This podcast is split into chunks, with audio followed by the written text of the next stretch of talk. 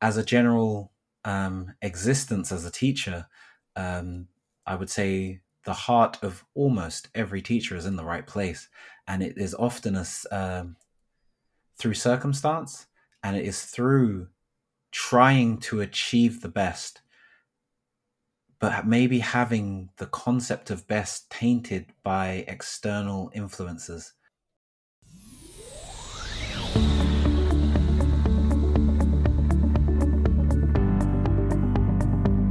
Welcome to Coffee and Geography, where my guests and I geek out about the world and everything on it, discovering that we are all geographers in some way, shape, or form. I'm your host, Kit, and my pronouns are they, them, or she, her. So settle down with a brew, hit that subscribe or follow button, and enjoy the listen.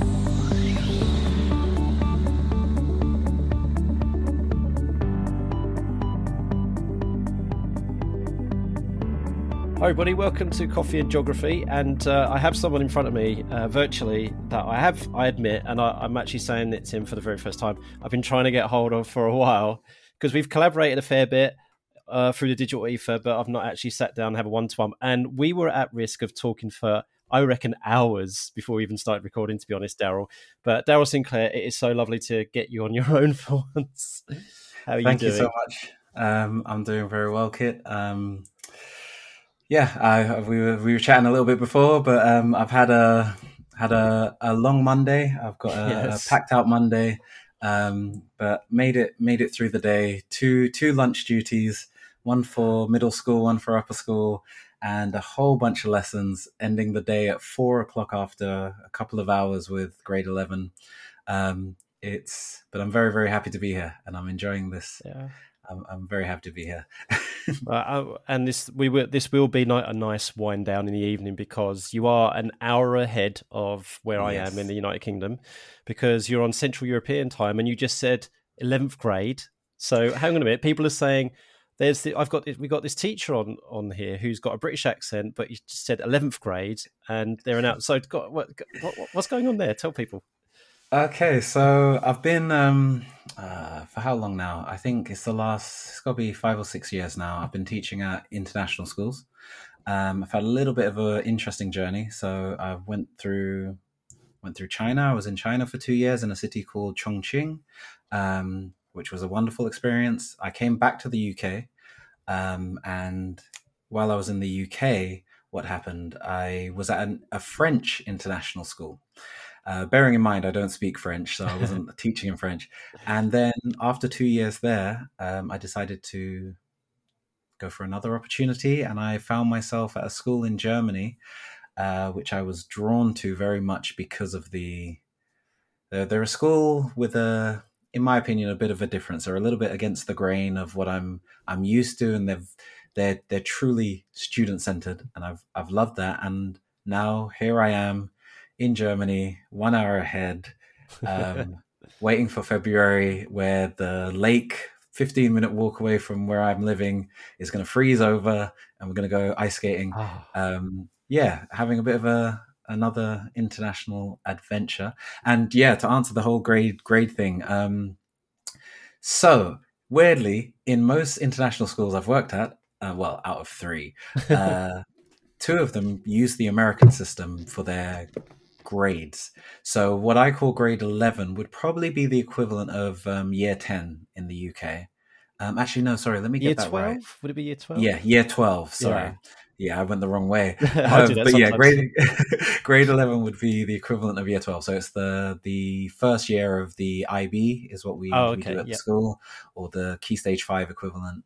Um, so yeah, my numbers are off by one, uh, but and actually, my oldest student at the moment in what I would call grade 12, um, is 21 years old, I believe. Oh. Uh, very interesting age system in Germany. Very interesting. And similar to the US system, you can repeat a year. And sorry, how should I phrase it? You can fail, in inverted fail. commas, a, a year and repeat, which is a very interesting system. And, you know, seeing it in action, it's kind of changed my opinion on it a little bit. But yeah, it's it's interesting. So yeah, I'm on an international adventure, um, taking taking a slightly uh, uh, how to say edited British accent with me uh, tailoring it to the needs of uh, various international audiences. So hopefully everyone can understand me. I, I, think I think we'll come back to that because we had a lovely chat about that beforehand, and I can yeah. identify with that too. So, uh, the, you describe yourself as a young uh, conversationalist, conversation, yep, and a fan of each one teach one idea, focus on the world today, driven to do well against your own metrics and things which makes uh, your heart warm. Are rather than hope for the future, Daryl actively tries to support people in creating their own future, wary of the challenges which are along the way. Uh, Daryl hates generalizing for the sake of hierarchical labels and or marginalizing a person. Safe in the knowledge that Daryl knows nothing and being more than anyone else may think of him. Oh, that's a nice little yeah. bio of yourself there. So, um, thanks. Well, it's you. You get very the bios that I've read out. You know, some of them are very matter of fact. Some of them are very jokey, very jibey, self-deprecating. But that one's just that one. I don't know. You put heart warm. That one did feel warm. Mm. That one did oh, feel nice. warm. Yeah, and um, are you? It sounds like you're very. I don't know. Is it is it accurate to describe yourself as altruistic? Maybe okay, you come across altruistic Ooh. in that bio. Bio. That's quite interesting. I wouldn't have ever thought of that word to describe myself. Um, I think there's elements of it which apply, but I think how I would like to come across or how I believe that I am trying to live my life is in a way which is confidently humble. Um, and in being confidently humble, so trying to engage positively with my own ego is to hopefully allow space for other people's ego and existence. Um, so if that in any way falls into some type of altruism, um, mm. because uh, so I mean, this is a little bit of a segue, but it's, it's, popped into my mind. I forgot I wrote that first bit. Um, each one teach one is actually something I learned when I was quite young. Um, I think I just started university, and it's a I'll call it a philosophy from breakdancing. Um, so I started breakdancing when I was at university, and the OGs and the the you know I've been very lucky to have met some of the yeah some of the OGs some of the, the you know um, these na- names may mean nothing to the majority of people but it's a guy called Crazy Legs and he's the guy who invented the windmill and or the continuous oh. backspin as it was called and there's a whole history to breakdancing but it's a it's a very young history you know it's not like it's been around for 100 years um, although its legacy it's um, its roots and its foundations may go back 100 years but there is a philosophy in it called each one teach one because within breakdancing as a what would today be labeled or has for a long time been labeled like a street or urban or whatever code word you want to use for black um, latina latinx whatever is the most appropriate phrase for for those groups of people um, you didn't have a formal teacher, you didn't have a dance school, you didn't have this, that, and the other. So the idea was that if you wanted to be part of the community, you had to teach someone. Each thing you bring to it as a creative art, understanding that there is no one way to dance. Everyone can dance in a different way, and they can be equally musical, equally the, the word we would use is equally dope. Um, but they are dancing in completely different ways and it's respecting that and understanding that what you have you may be able to teach to others and although it's not explicitly said it doesn't fit in a catchy four word thing but the idea that you'll be willing to learn from each other as well and it's called each one teach one if you're going to be part of the community you should be willing and uh, able's the wrong word, but yeah, let's say willing to share your knowledge. Um, and that's a strong foundation for me. Uh, that experience of going through that world um, quite deeply, I would say. I'm not claiming to be, uh, you know, a, a, an OG b boy or anything, but I had a good ten years where I was I was competing. I was traveling internationally to dance and go to events and perform at events, and met a lot of really cool people. And that was one of the things which I really loved about it. So as I I was, you know, there's a massive overlap with the time I've been teaching. Mm. And it's just the idea of listening to people, um, giving space for people to exist, not judging something which is different, seeing the value in it, seeing the commonalities. But whenever, as someone who has taught dance, you, you come across people with very different styles, which may be completely different to yours. And as a teacher, um, or just as a human being, it's not your place to to oppress them. It's not your place to crush them down and be like, you should be doing it like this, or that's not how I do it, therefore it's wrong. It's a case of building them up and recognizing that actually that's a really that's a really dope way of doing it. That's a really cool way of doing it. You know, maybe in an educational context, that's an appropriate approach to that problem. Let me learn this. Let me and taking that on board as a teacher, taking that on board as a as a human being, as, as someone who shares space with other people, um, I think it's incredibly important. Um, mm. And yeah, I think I've gone a little bit off topic there, but I, no. yeah, yeah, we can bring it full circle to what you were saying about yeah. really taking the opportunity that you really wanted to teach at this student-centered school that you're mm. at. I mean, surely, oh, surely yeah. those two things must be quite compatible. Yeah, yeah, that's that's definitely true. Um, you know, the I don't know how long it's been now. Um, be interested to see the interesting to see the first time. I would say the first time I did it was probably in my first school. Um, it was a school in West London, um, and it had a predominantly Muslim population. Now, obviously, Muslim isn't an identity. A Muslim person can be from anywhere, any age gender, identity, whatever. So I don't want to use that as like, oh, they were Muslims, like that's a mm-hmm. thing. But what I would say is that the predominant religious belief was Islam at the school.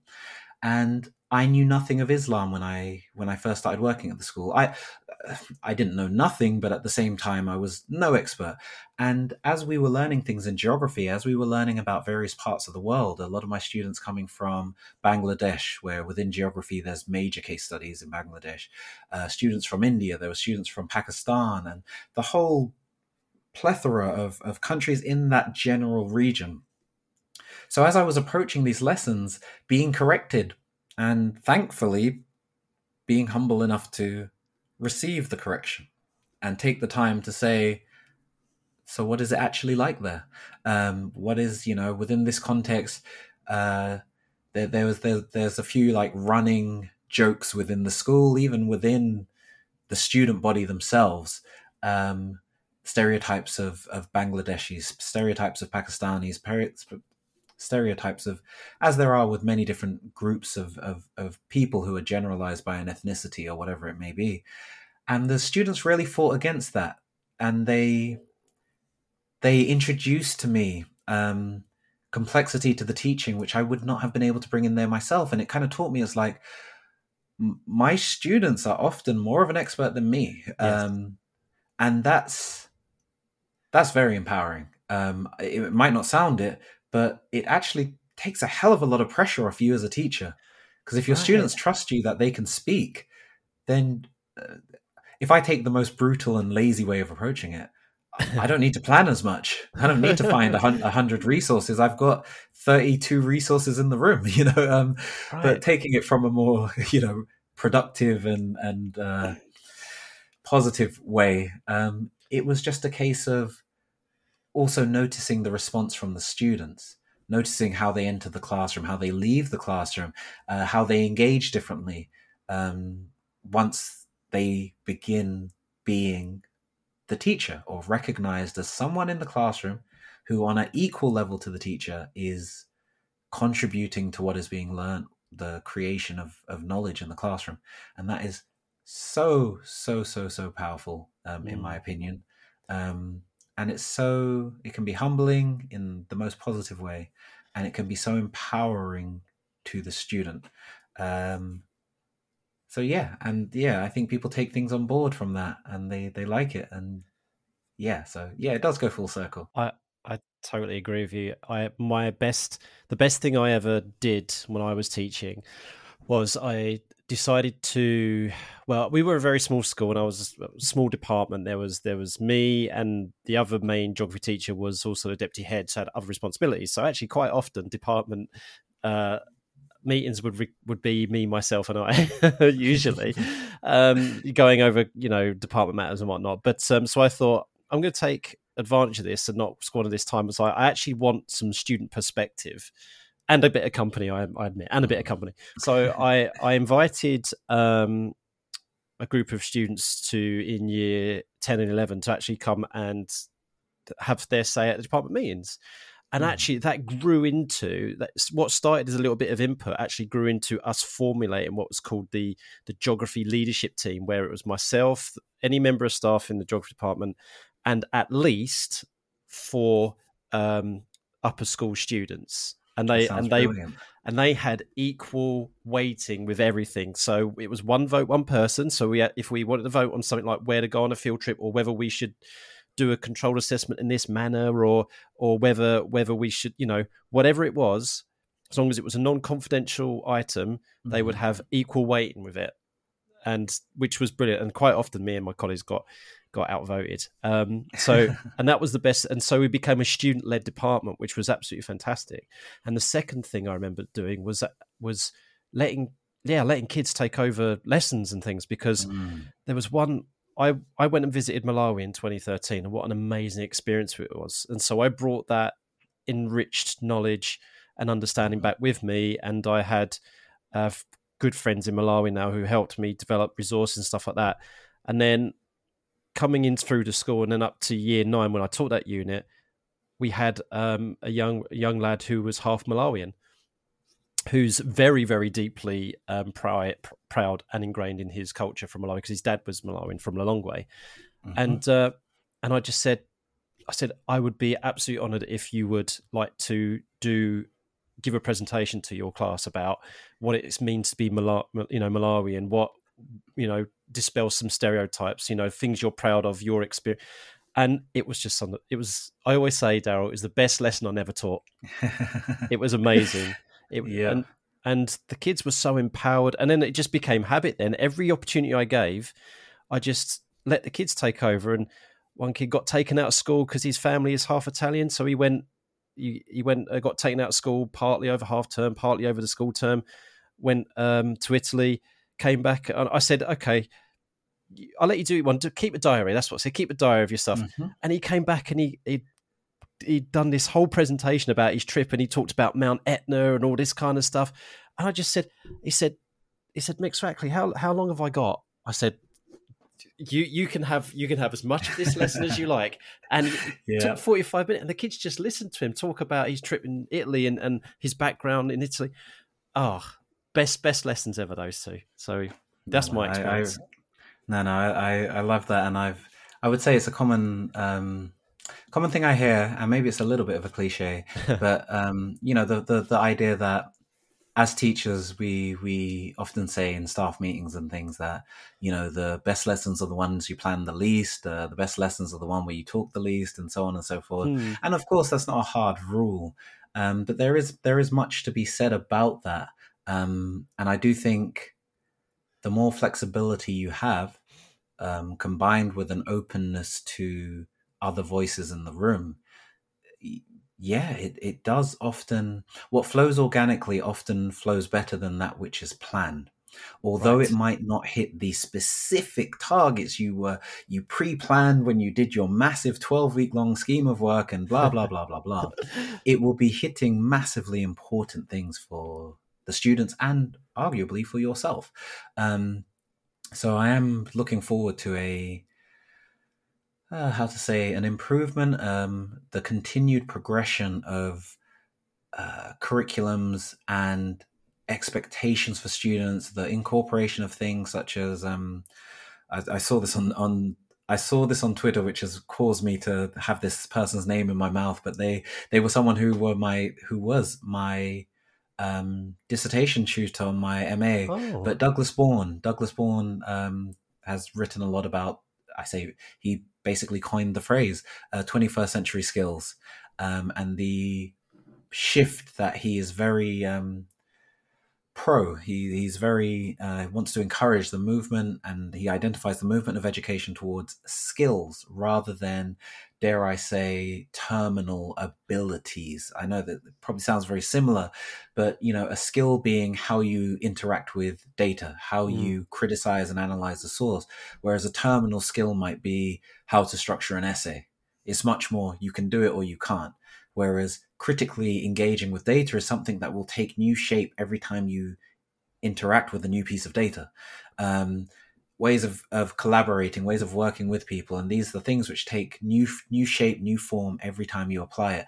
And when we do these more organic lessons, when we encourage and empower the student, we give them opportunity to apply those skills almost passively. You know, mm. we don't need to set a learning objective. All of you will do this, some of you will do this, you know, whatever.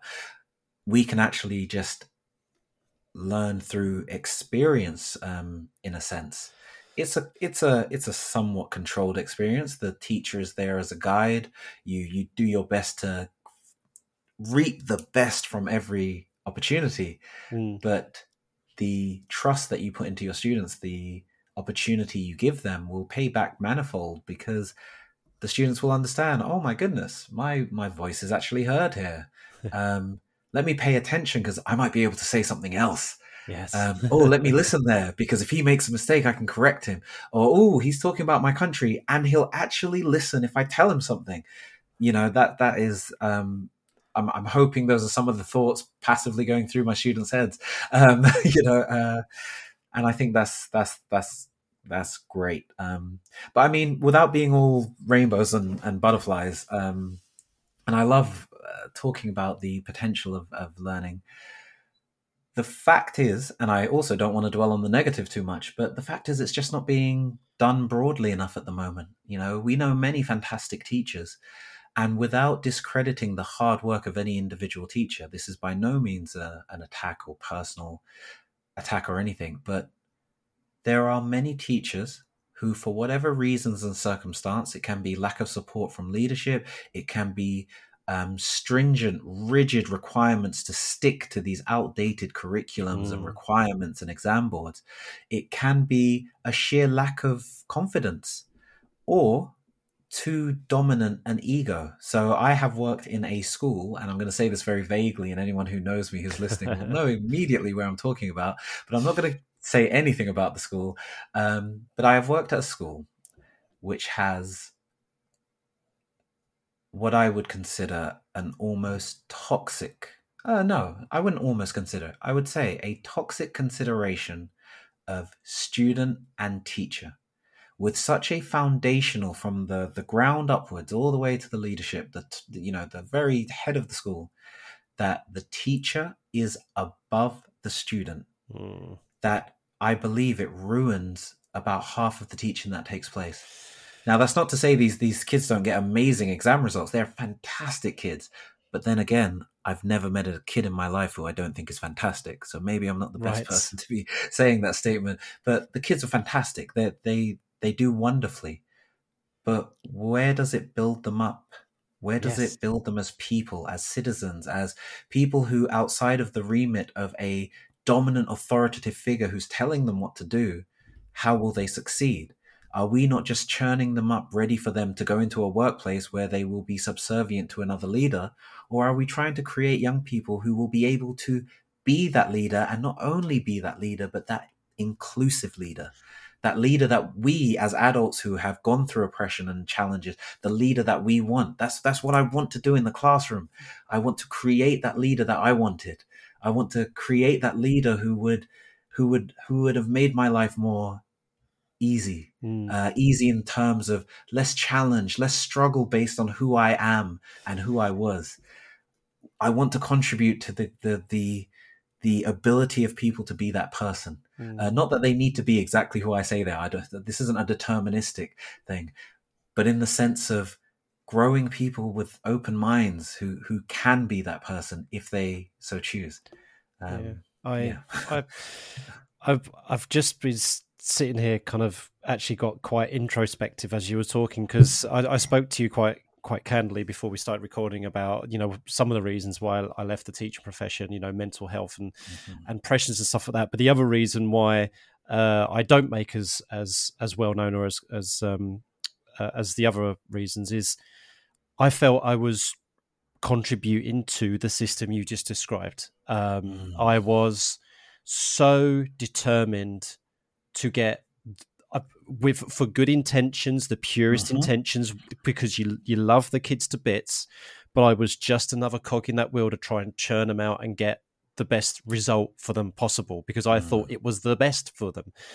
And then there was a couple of moments, and I think this is probably going to be the first time. Um, I think I might have said this publicly once before, but I think it's worth repeating. This story was um, I just did analysing year ten, sorry, year eleven mock exam results, and I thought I'd had this brilliant idea to to help the kids support each other because that's what I wanted to. I want the kids to support. I want us to be a team. So all with the mm-hmm. best intentions.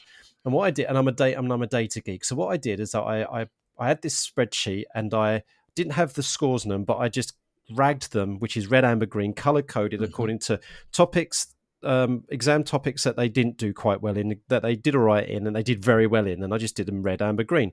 And I had this brilliant idea. I said, Oh, we can get scary. If you've got a red, you can find some with a green, and you can like coach each other, and you'll find that the other person can coach on some different topic. Yeah. And you know, it all sounded great, but it came crashing down because a couple of weeks later, I got called into the head teacher's office, and there was a, a year, my, one of my year eleven students and her mum, and looking deeply upset. And they explained to me that what I did there was made her child exceptionally vulnerable because I had I had exposed her weaknesses to the rest mm. of the mm. class, which was a symptom of being under pressure so much to do the best you mm. can at school. So all of this was feeding into each other.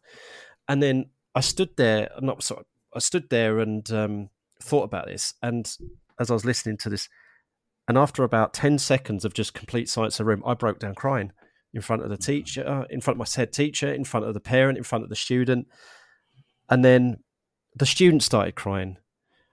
Then the head teacher started crying and then the mother started crying. Um, you know, and then boring.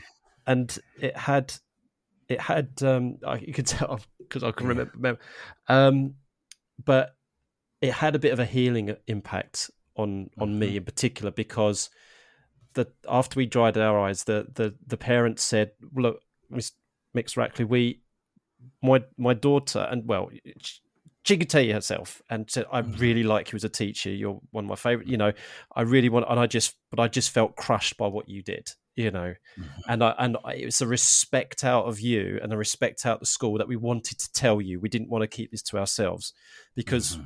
You know, because we know what you're trying to do. Um, and now having thought about it and having listened to what you've just said, that was probably one of the major triggering points which started to get me considering if my career that I was in. Mm.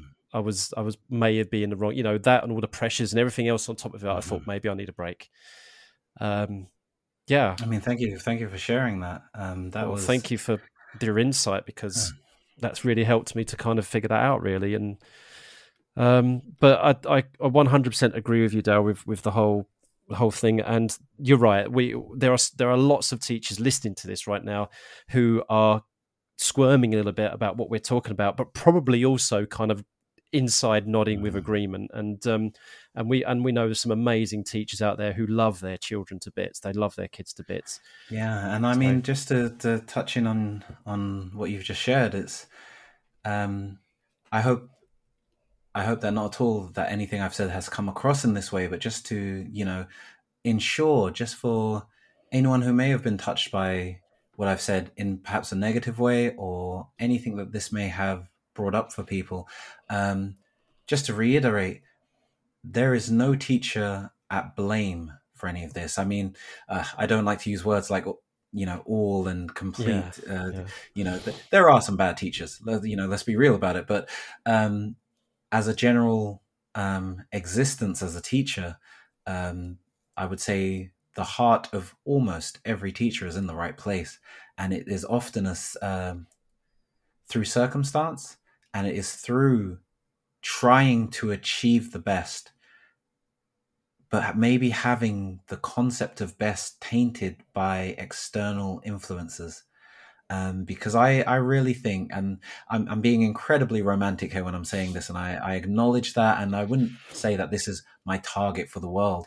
But if we were to remove all examination and we were to remove um, all the these the rigid standards, I really wonder what classrooms would look like. And I think Mm. they'd look a lot closer to what we would want them to look like. I think they would become much more interpersonal spaces.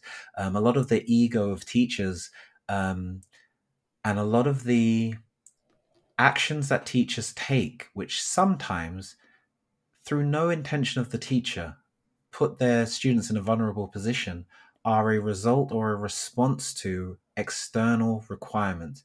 Um, not to demonize them because it's too easy to do, but you know whether it's Ofsted, whether it's Edexcel, whether it's whatever exam board or organization, whether it's the senior leadership team, and it's through doing that that we actually find ourselves in these awkward situations where we're trying to balance our morals and our desires with regards to the positive things we want to provide to our students alongside needing to push all of the different shapes through this square shaped hole in the wall which they have to get through um, and this causes us to sometimes push so hard that the natural shape of the student is torn Mm. is is injured in us doing that um, and hopefully we can move towards styles of, of teaching to pedagogies and and exam boards or lack thereof which enable us to have instead of a square shaped hole maybe there is just a, a, a space big enough for everyone of any shape of any disposition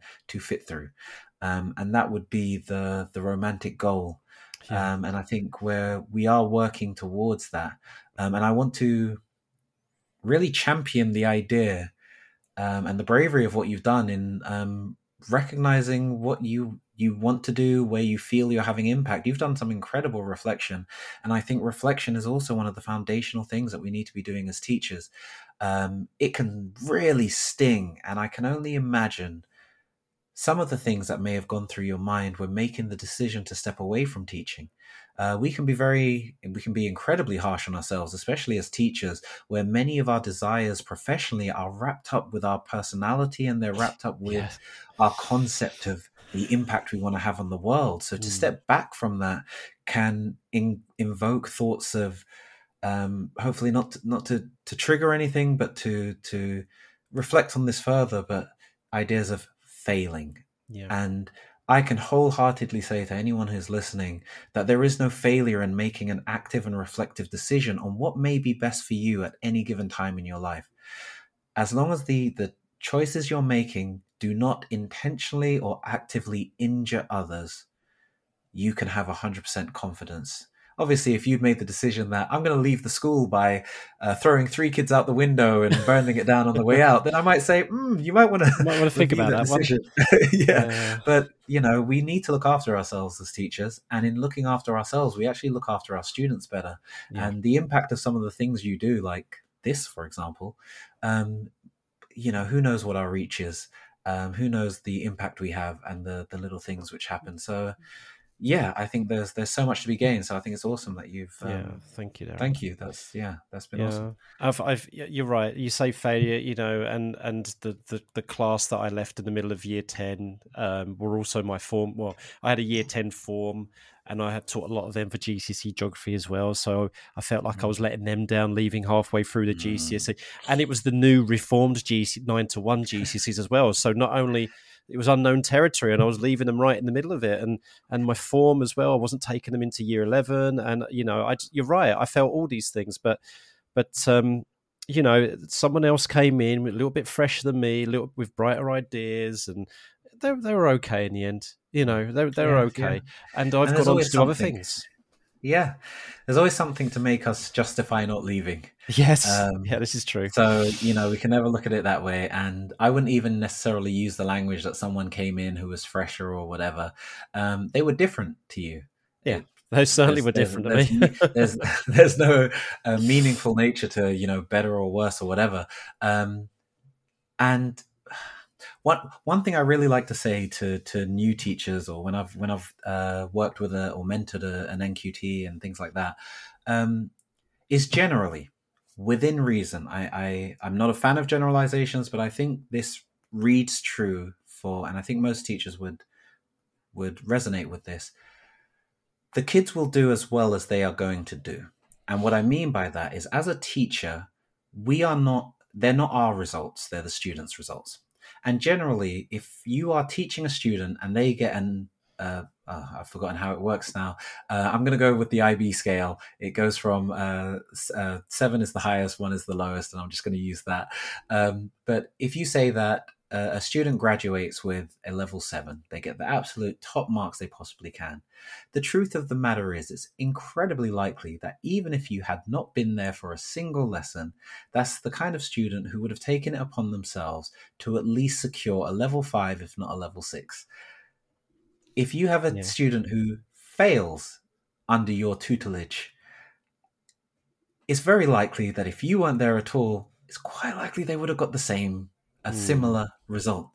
And understanding that as a teacher, we are there as as a catalyst. We're there as um, something which inspires and and something which sometimes our, our input isn't needed sometimes our input isn't helpful especially at the highest levels and and when i say the highest levels i just mean the students who are particularly self-driven whatever that may look like as results but our students will do as well as they will do but we're there to make that journey easier for them. We're there to help them learn confidence in how they're learning, confidence in what they are attaining, and ensure that when they're doing that journey, it is as easy for them as possible. Now, I'm not going into the whole uh, teacher as a guide thing. I think that's overly romanticized. And I think some people have gone too far down that route. And there's research to show that complete hands off teaching is actually less effective. But what we are there for is to support. We are there to teach as well. We will sometimes be the source of some information, the source of some explanation. But ultimately, we cannot allow the results of our students to either provide us value to our lives mm-hmm. or to be a burden on our shoulders. And by not allowing it to be either, we can interact honestly with our students and we can interact with our whole heart without putting ourselves at risk.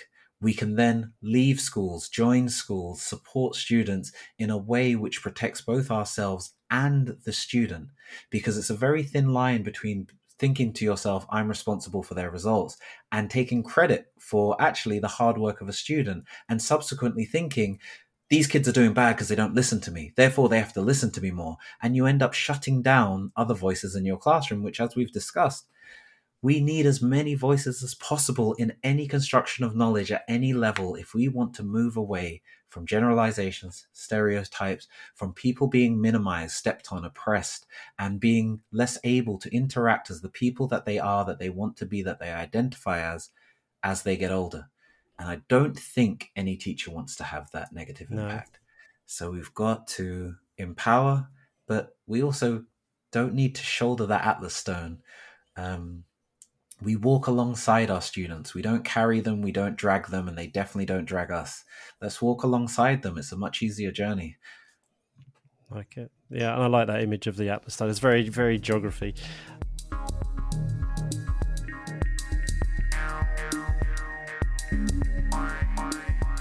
Hi, folks. A chance for you to recharge your brew, but also a polite prod to remind you that it's so easy to support this podcast. Simply liking, sharing, rating, and reviewing means that it will get on more people's radar. Also, there are a few links down in the description which may be of mutual benefit. Please do check them out let's let's step on let's step on that, Daryl. You've we, we, didn't manage to talk about at the very beginning, which is what we usually do at the beginning of this podcast. Is you just took a sip of your uh, of your brew. I haven't asked you what you're drinking yet.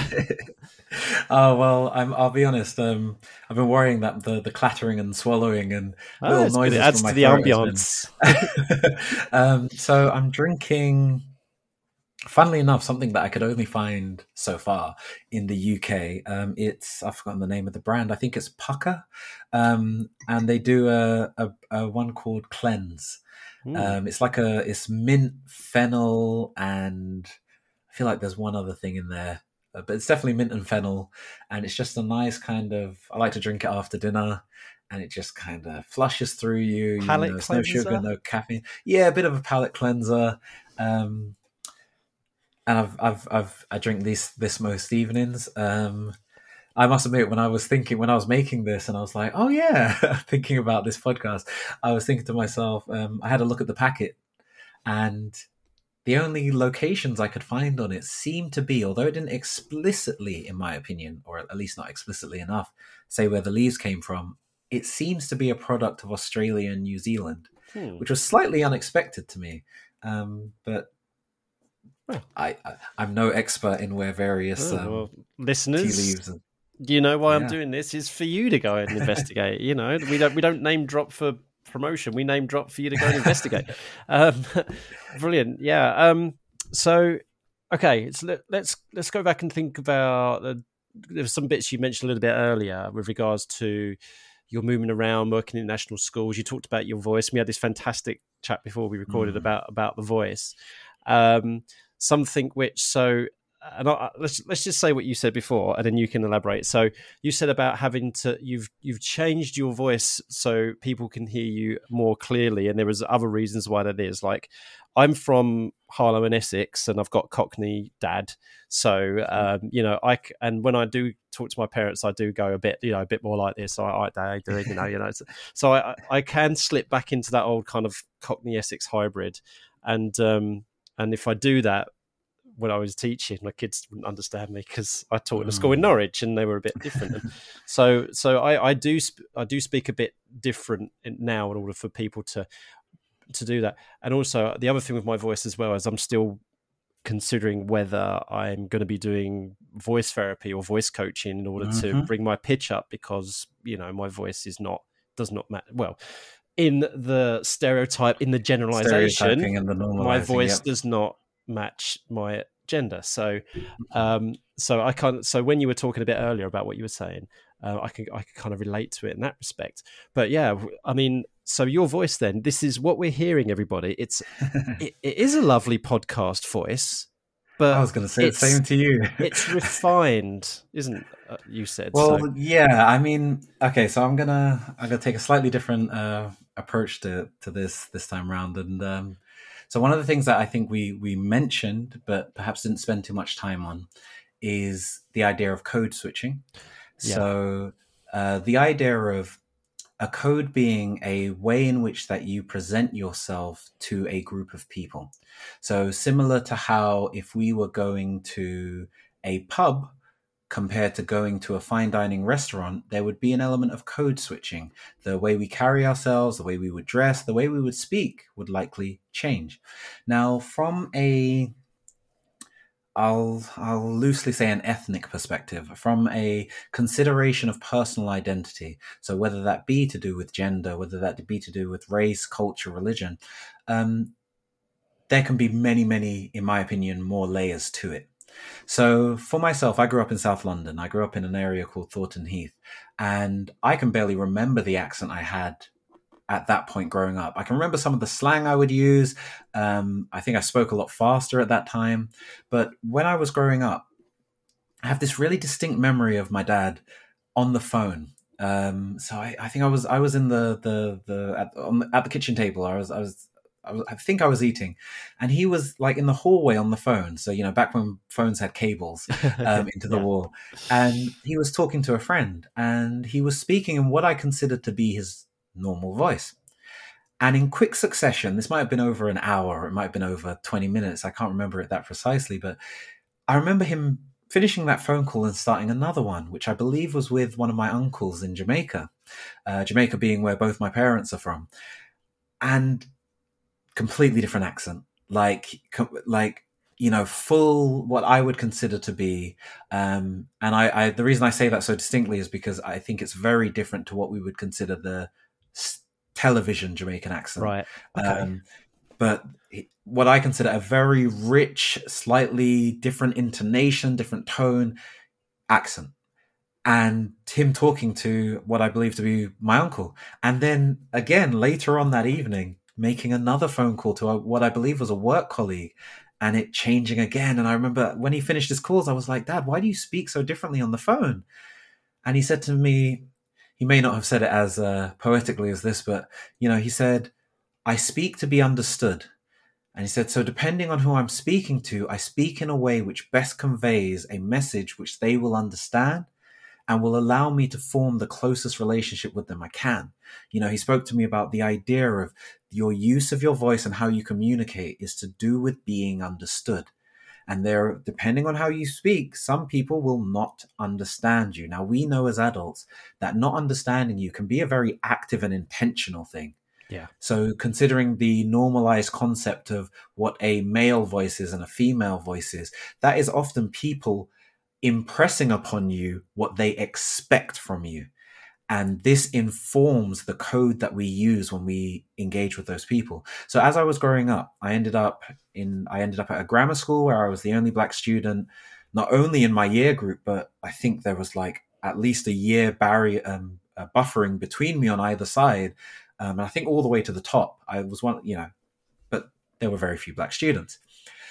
And this was a grammar school, so I began to change my accent as I went to this school, partially naturally, partially intentionally. And then, but at the same time, I often remember this. I was playing semi professional basketball all the way up until like under 18. And I remember I would speak differently with my team because it was other black kids from various parts of London and we'd speak a different way. But at school, I would speak a certain way. At home, I would speak like what felt like a mixture of the two. Hmm. Um, and then when I got to university, only black person on my course. Um, quick shout out to black geographers. Um, yeah. There were not many black. Ge- I was the only black geographer on that course, um, and I was at King's College London. So quite often, people from my background, people who came from Thornton Heath, they didn't go to this uni or this, you know, Russell Group universities. So there was that again on my PG, PGCE course. I was the only black male on that course.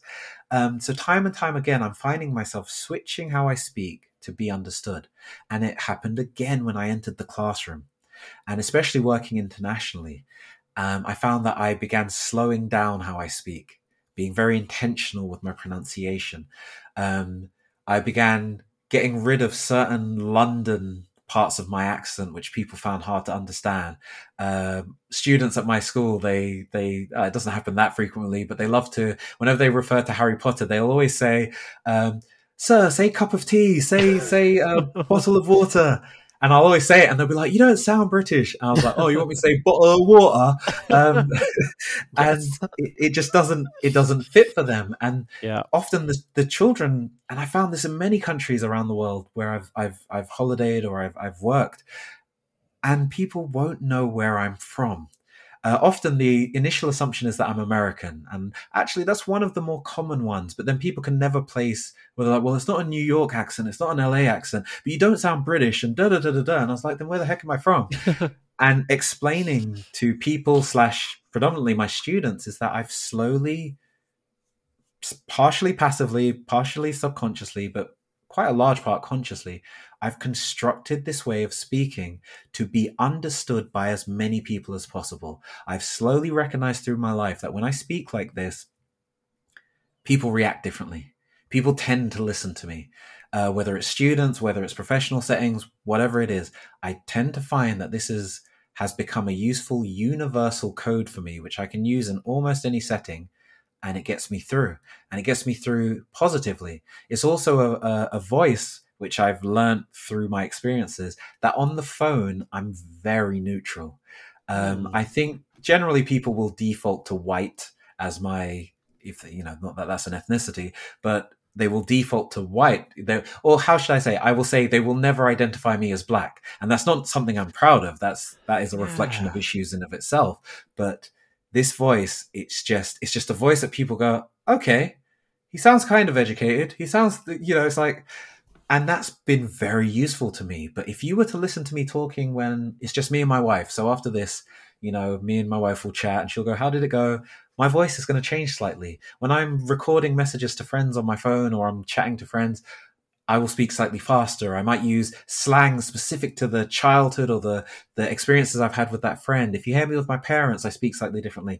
With my, my wife's parents, uh, my wife's parents, they, they have a very rich history, which um, I'll leave private to my wife. It's not my necessarily my business to share, but they, they have a, a wonderfully rich, rich history and many experiences that, I mean, my my wife's father like he could uh, he should write a book um, some mm. of the hmm. things he's experienced in his life um, and when i speak to them i speak differently and it's just something I I naturally do, and I I feel at this point I've lost all semblance of what I consider to be my voice, but I I say that not as a point of oh you know I don't know what my voice is you know some crisis of identity.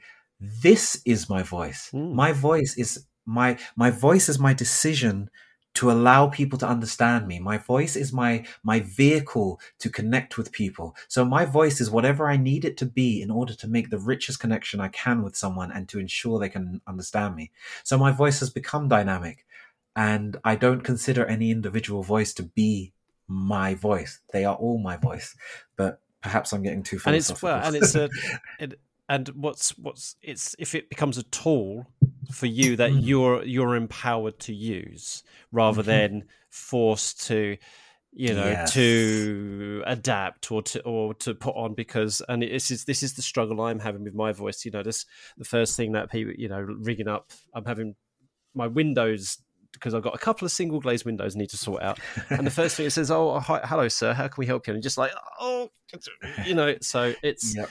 um, it's quite difficult, and uh, and that's that's why I put my my my pronouns in the in the introduction mm. of the podcast because I need people to know. So yeah, but it's it's um and as someone with a little bit of drama training um because mm-hmm. that was my second subject after geography i have the capability of using my voice as a tool as in a way that i need to you know anything from having that really kind of booming kind of way to mm-hmm. com, you know to have that well, I need quiet now kind of thing to rise above mm-hmm. everything mm-hmm. else, or I can I can actually bring it down quite a fair bit. I can bring it softly if I need to, and it's mm. and it's um it's yeah it's it's something which uh, yeah I don't know. I keep going backwards and forwards, Daryl. I have a love hate relationship with my voice. I've got friends who say, "Kit, don't change your voice. I really really like it," and then and then other people are saying, "Kit, if you don't feel comfortable, you know, you do what you need to do." So I don't know. I'm still the the uh, it's the, uh, it's it's incredibly rich. Is out. My it's one of my modules on my on my the MA I did recently, and um, it was in uh, development education and global learning. But there was a whole sequence about identity, um, and it was one of my favorite modules. And you know, just just the existence of that module within a course about education, I think, speaks to the. I was very happy to take that course. Um, and uh, there, there's a number of academics. There's no point quoting them, I don't think. But if anyone's interested, hit me up. Um, but there's a number of academics who have written about the idea that your identity is, and I'm sure you're familiar with these concepts. You have your concept of self, and you have whoever you're interacting with, their concept of however they label you. So maybe some people will see you, the first thing they'll see is your skin color. Maybe some people, the first thing they'll see is how you're dressed. The first thing they'll see is whatever it may be. But however they label you, your actual identity is the meeting point of the identity that you believe you have and that you are expressing outwards and people's engagement with that identity and how you are representing it. And then you end up with this awkward middle point. and this awkward middle point is where almost all human beings exist. And this is where our point of confrontation comes. It was like, if I'm not happy with how that other person is interpreting me, the truth lies in the fact that I have no direct power over that. The only power I have over that is changing how I represent myself. Mm. And that at times, as I'm sure for someone who is so experienced and developed in how they have reflected upon and identified themselves and gone through so many challenges to to reach that and I can completely empathize with that. You know, my toiling with being identified, not identifying, being identified as black. It's it's it's you know, and it's like so at what point do I stop being true to myself if I am changing my identity to ensure that people's interpretation of it is what I want it to right. be? So where do I exist in this three-way exchange? Um, and that is a it's a it's a fascinating thing to get into.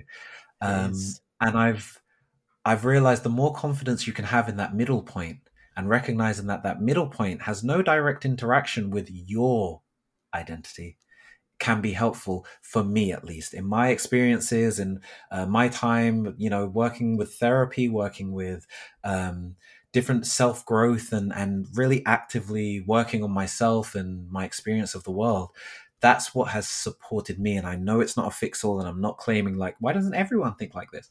No you do what you need yeah. to do.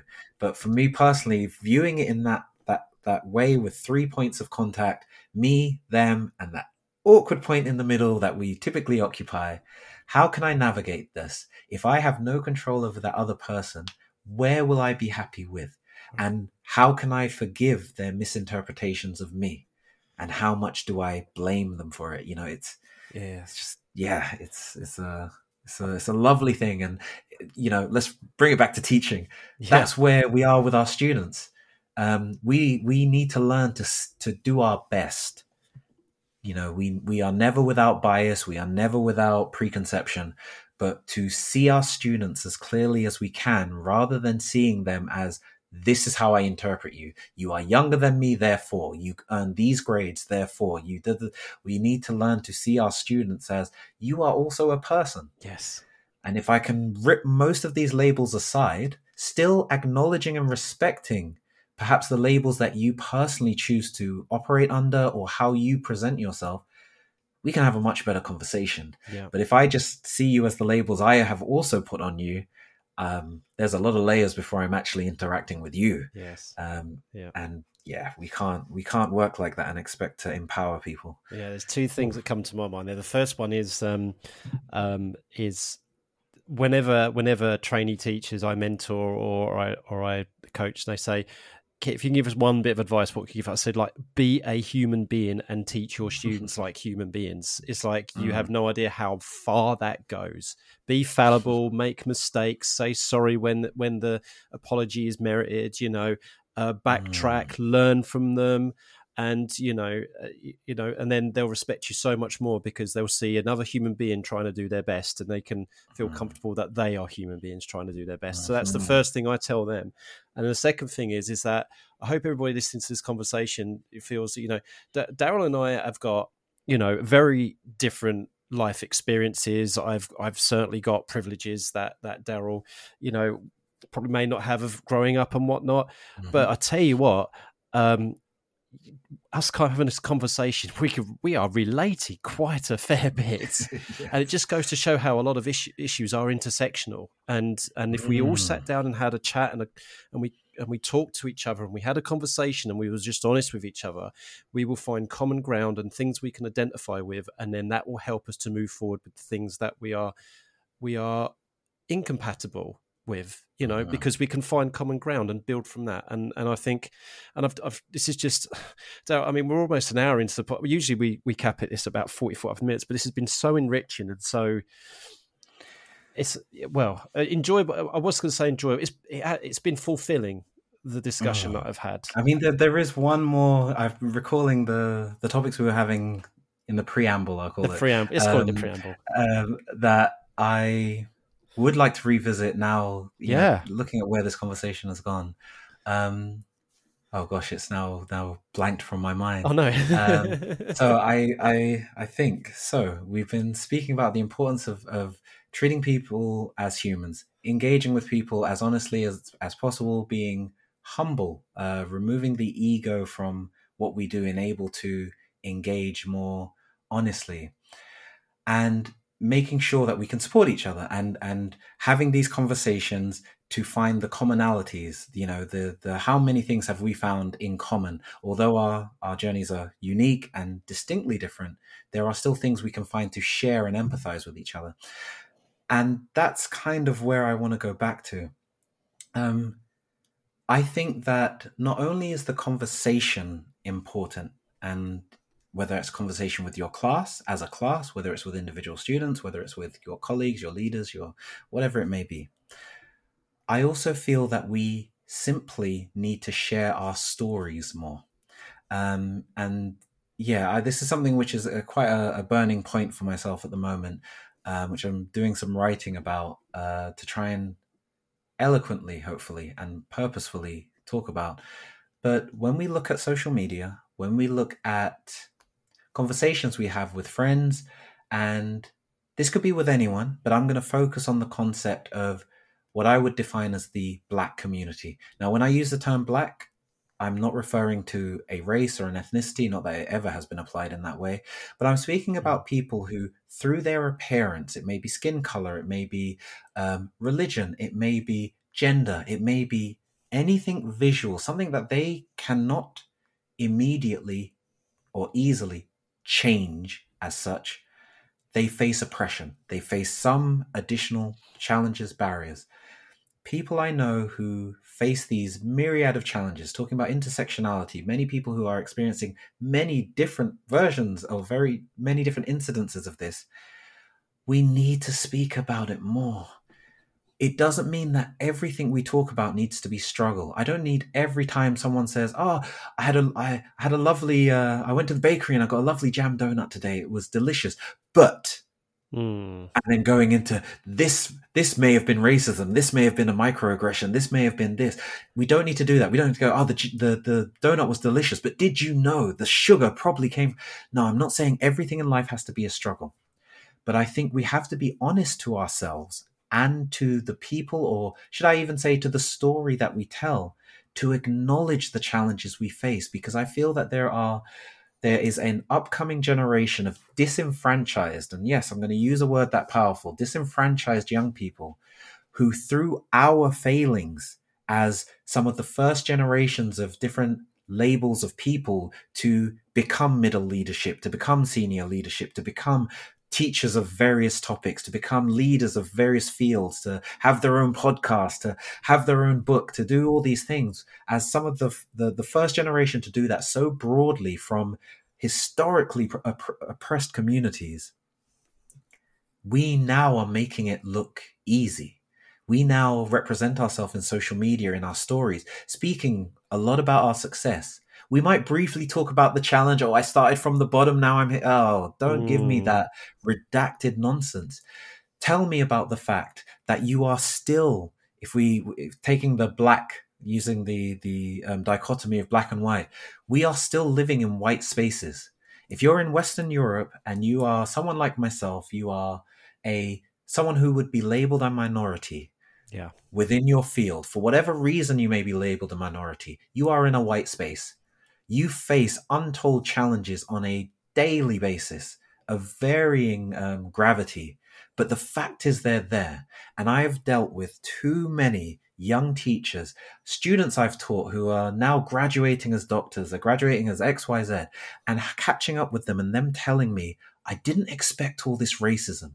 I didn't expect all this sexism. I didn't expect this. This happened. Does, I can't believe this still happens we are doing them a disservice. Yeah. We have made such ground. Our families worked so hard, our parents, our communities worked so hard, and we worked so hard and we got here.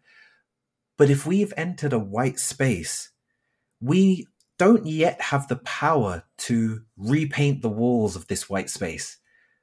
But we can at least paint a little warning symbol on there for the next person to enter the room because we currently still have people who are entering this room, the generations below us who are entering this room thinking, we made it, this room's fine, there's nothing to worry about. And then they trip over the first incident.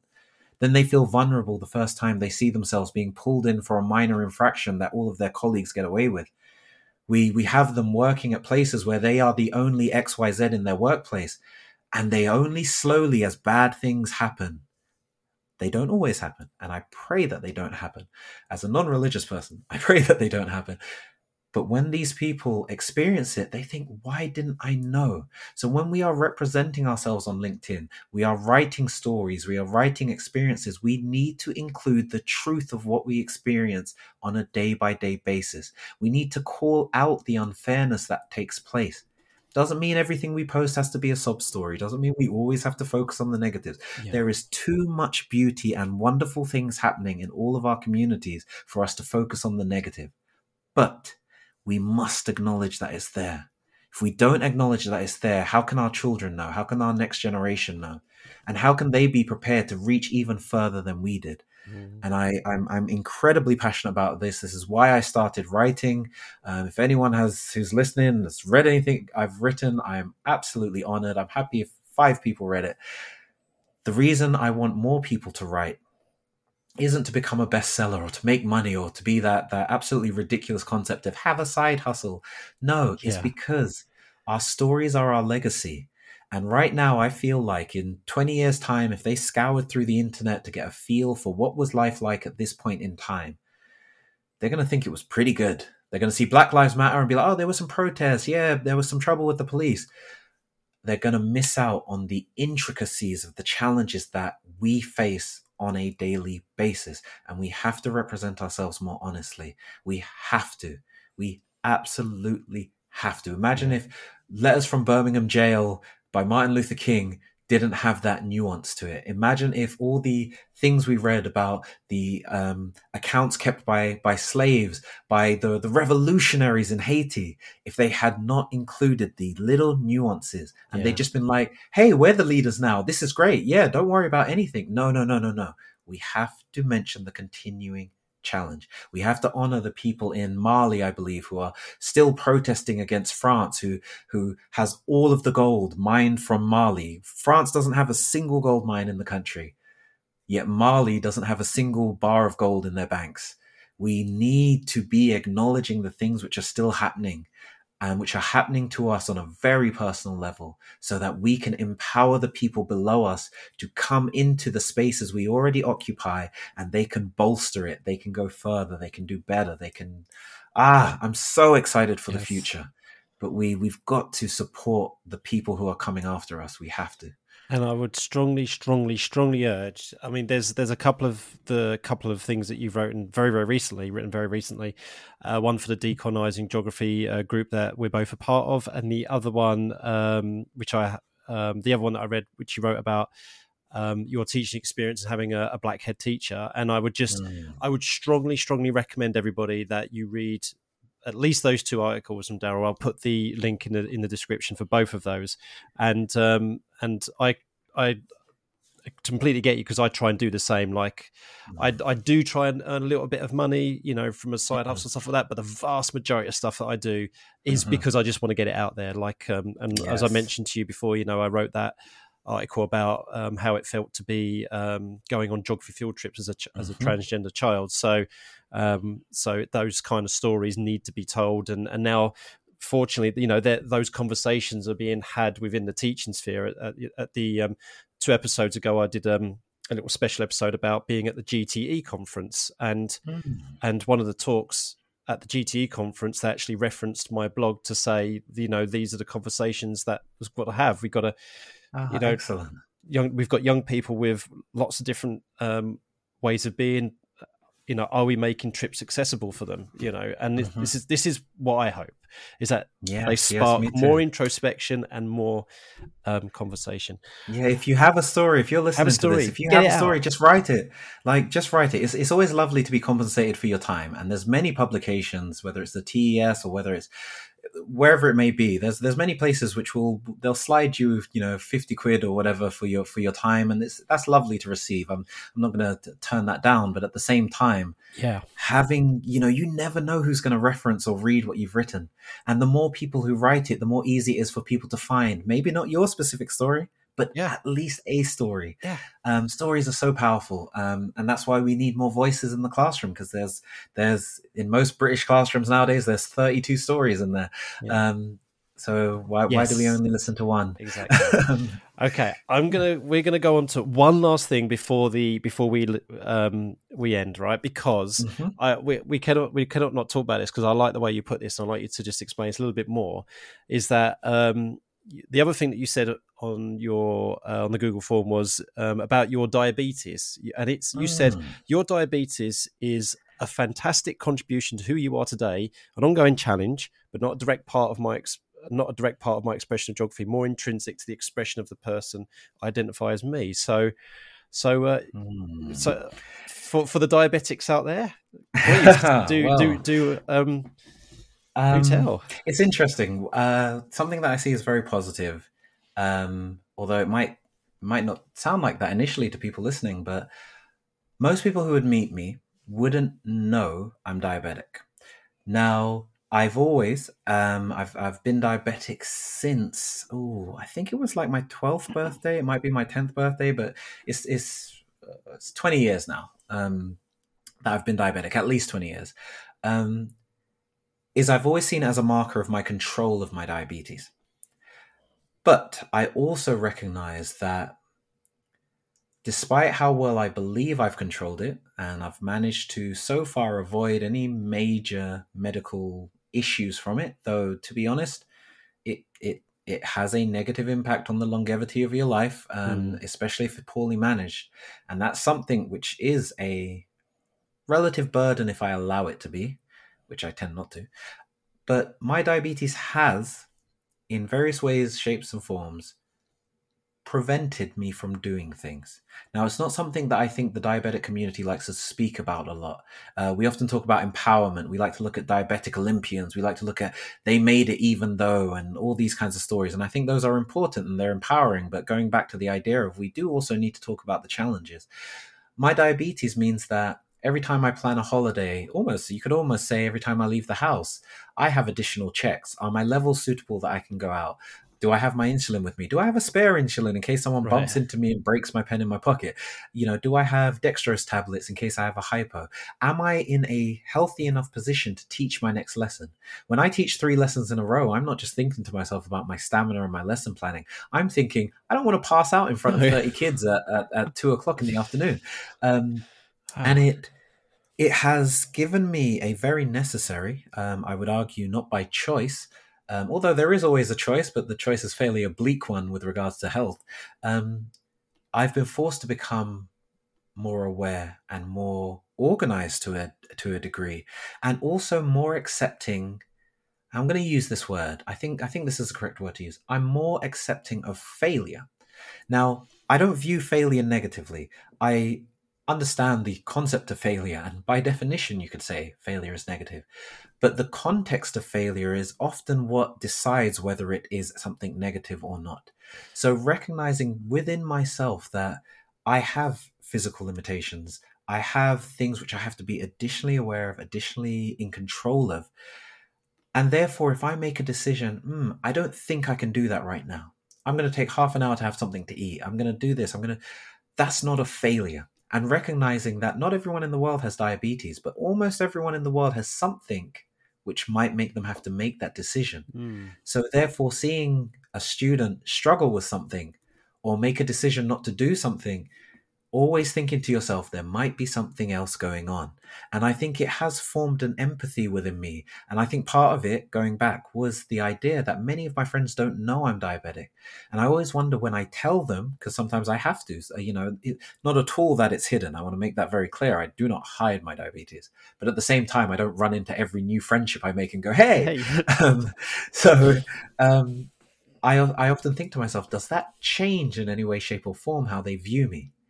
Because if you watch me as a person and you think, oh, he's doing really well, he's he's doing this, blah blah blah, and then I let you know the additional challenges I'm actually calculating on top of everything else that I'm doing.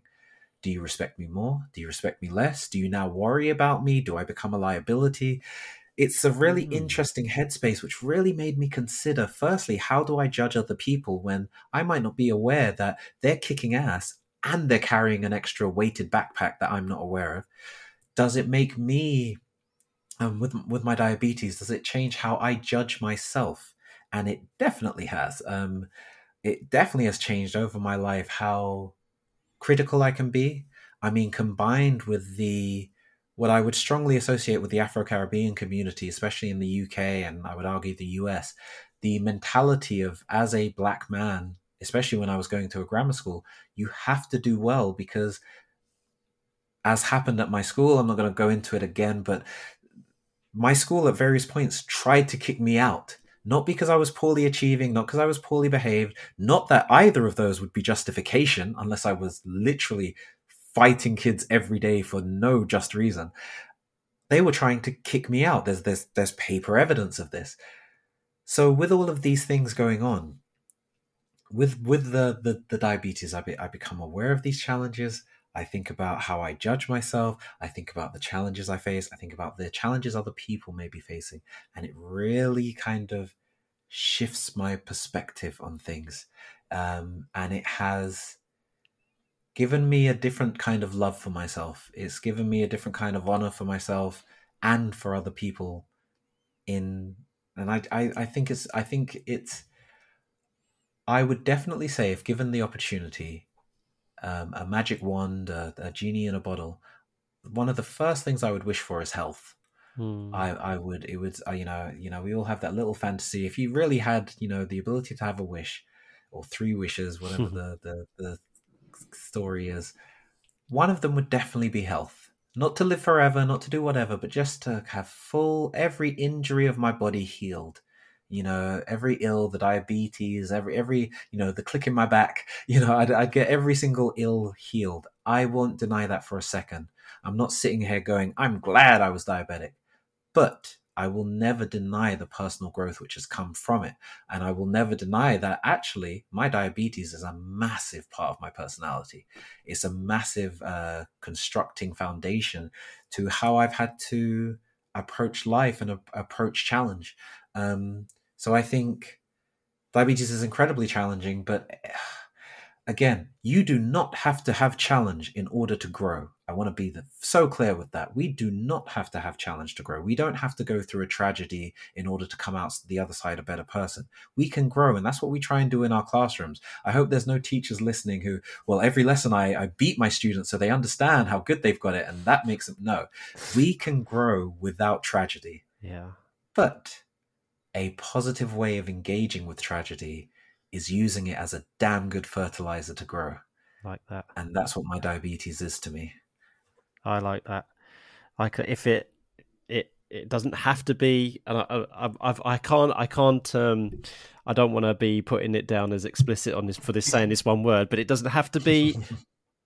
You know, and Mhm. be it could be nice fertilizer and compost instead. I, I, Yes. Let's let's frame it that way. Yeah. Yes. oh, that's lovely. Um, okay, let's finish off now, now, Daryl. So we'll we'll uh, we're going to link you now to the uh, the previous guest. So uh, last week we had uh, um, Phil Humphreys, another um, geography teacher, on um, to um, and came up uh, with a word that you have to well try and link to geography. Now it's it's actually a geographical term, so you're not going to have any problem. But Oh, maybe you maybe well may, maybe maybe you might want to take a more I don't know more poetic or nuanced kind of approach to this. So so um, Phil has given you um, the word isthmus. So that's just Uh, see, I was going to say as you're introducing it, is Yeah. I might want to get I might want to get Google ready just so I can I can look up the word and uh, make sure that I'm gonna not completely embarrass myself and so interpret it wrong. Um, and I am I I am not gonna lie, I am hundred percent doing that. yeah. Okay, and I had to I had to double check as well. I kind of sort of thought I uh, when when Phil said it, I was like. Isthmus, yeah, I was like that rings a bell. It rings a bell, and I was it's something to do with land, but I couldn't quite remember, and I did have to Google it afterwards. So everybody, I'm being honest. Yeah. Okay, so, So there we go. the definition of Um, isthmus is Daryl. Yes. Um, it's okay. So the word I would have recognized immediately would have been um, tombolo Yes. um, Yeah. from my time teaching coasts. Um, but yes, it is, uh, as I have Googled or Wikipedia, um, a narrow piece of land connecting two larger areas across an expanse of water by which they are otherwise separated. There you go. So if you've Okay, been so spending yeah. this whole week in between episodes going isthmus, isthmus, what's an isthmus, then um, then you're not alone. You've got two geography teachers here who weren't quite sure either. Just goes to show geography teachers don't know everything. Um, right then. all. So okay, so we can we can be a bit poetic about this, you know. So you could talk about the connection between two, like, or whatever. It's up to you. Whatever Yeah. you want to do for thirty seconds, Daryl, is entirely up to you. Just tell me when you're ready. So, sorry, this is 30 seconds 30 talking seconds. about isthmus. talking about isthmus. The Okay. word isthmus. isthmus. So when you're so, ready. I'll go now. Uh, the word isthmus, connecting two otherwise separated bodies, is an interesting term. If I go all poetical with it, Go. in that what we have to remember is that the two places are already connected. And what we have to do is learn to see that the body of water in of itself is a connection where we can swim across, we can sail across, but for some reason in the modern day, we only consider the two bodies of land truly connected if there is another piece of land between them. And always considering that ideas need to be con- um, connected by something which is the same is something false which we need to break in our education system. Yeah. You can have two ideas and two very different people connected by something completely different, like a body of water, yes. and they are still brought together. Yeah. And I'm going to leave it there. I don't think I've care that managed that went further than 30 seconds. It was well deserved. That cup was overflowing and it was beautiful. Just just just the way it was just lapping over the t- I love it. Thanks. No, that's brilliant, Daryl. And um yeah, so now it's your turn to, to come up with a, a word for the Oh. next guest. So Um, okay. what what do you think you um, go for? It could be anything you like. It could be um, it could be something we've talked about. It could be any uh, completely random. Does word, it have to doesn't be matter. specifically geograph- geographical? No, no, no, In fact, that was probably the most geographical term for this podcast we've had. I think maybe. Mhm. Okay, interesting. Um, um, can I tell you three words which I've got playing around in my Okay. mind at the moment? All right. Yeah. Um, the first one is dope, Yeah. Okay. Um, nope. and I'm I'm. Uh, should I should I give a definition or should I avoid that for now? You can, Or, or, or can I tell you where the word is from? you can tell us where it's from then. Yeah. Um, so I'm thinking of the word dope, and I'm thinking of it as a word which was produced by the culture of breakdancing.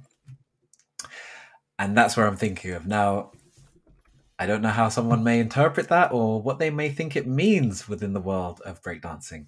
Um, but yes, that's uh, I'm gonna I'm gonna go with that. Just go with because dope. Yeah. It's it's it's it's out it's it's out of there. It's um Well, it's all about what the next guest interprets it as. So because so they could interpret interpret it as a as a breakdancing term, or they could interpret it as as um, any thick liquid preparation or paste used to preparing a surface. It's you know whatever it's going to be however they take it. So, um, but anyway, hopefully brilliant. they'll go for like a, a language slang yeah, I think there's a few different cultures who've used that word, We'll maybe back see. in the 80s. we'll see. So, Daryl, have you got anyone you would like to? I mean, you gave a couple of shout outs already to you know person Mm. um, who who advised you with your dissertation, and you've you've Mhm. mentioned your your lovely wife a few times. But um, Mhm. anybody else you'd like to say hi to? Um, so I think I would be doing a disservice if I didn't give another shout out to um, Decolonized Geography, a Yeah. wonderful group of individuals, which we're both a part of, um, which has led to a lot of learning uh, for myself. yes. And I think anyone who visits the website will find a lot of things on there which they will find very useful, including teaching resources, just to really, really plug it there. Um, what else? Who else would I give a shout out to? Um, hmm, I'd give a shout out to my wife because I can. Yeah. Um, and I would give a shout out to you, Kit. Thank you so much for the invitation to this. Um, I was ecstatic to receive such an invitation, and it's um, this is definitely a, a milestone for me. Um, I, I don't know what, what that means to anyone listening, but um, it's a beautiful thing to be invited to anything. And I, I, I can put that on any level of social interaction. But um, thank you. And it's been a wonderful conversation. Um, and I'd like to give a shout out to my students, all my students, all the students across the last 11 years of teaching. Um, wonderful people who have really, really contributed to a lot of happiness in my life and a lot of growth in my life. I, I, that I don't know who to shout out. Um, I think I, I think I'll, I'll leave it there. I feel like I've probably missed out someone super important. Oh, who's it always grinding happens. their teeth. it always um, happens. But if you have been important in my life, I'm, I'm, I would hope that I give you, I give you enough love anyway. Um, I don't think there's anyone who needs a shout out um, other than that. There's a lot of good teaching going on. There's a lot of great things going on. Um, so yeah, keep striving. I'll give a shout out to myself. Um, I've been doing some writing. I'd love it if people read it, gave me some feedback. Maybe, uh, Strongly recommend. maybe just read it. Maybe be inspired to write your own. Um, but yeah, yeah, I've that that uh, give a little shout out to me. Let's honor ourselves a little bit sometimes. Yeah, and um, and Yeah. so people can connect with you on Twitter. So your Twitter handle is d sinclair seventeen, I believe. So Yep, it's a bit of a rubbishy one. There were No. 17 people, before, 16 people before me. Um, yeah, D Sinclair 17. Um, you can see me on Decolonizing Geography, the Yep. website. Um, and there's a few little bits and bobs. If you search for D Sinclair, hopefully a few things come up. Well, Yeah. Daryl, you, you you paid me a lovely compliment, but I have to say, you know, having you know spoken to you on and off and, and read your stuff and listened and hearing your thoughts about certain things, I've I've always been an admirer of yours, and to finally get uh, to speak to you and Mm. just reinforce the fact that I think you're you're a wonderful, beautiful human being, and just thank you so much for just your presence, everything, and just for enriching us all. It's just been absolutely lovely. So thank you so much, Daryl. And thank you very much, Kit. Um, yeah, same thing as I was going to mention it if you didn't. Yeah, uh, we, have done more work together than we give each other credit for. That's true. Um, and a lot of good discussions. So, yeah, thank you very, very thank much. You.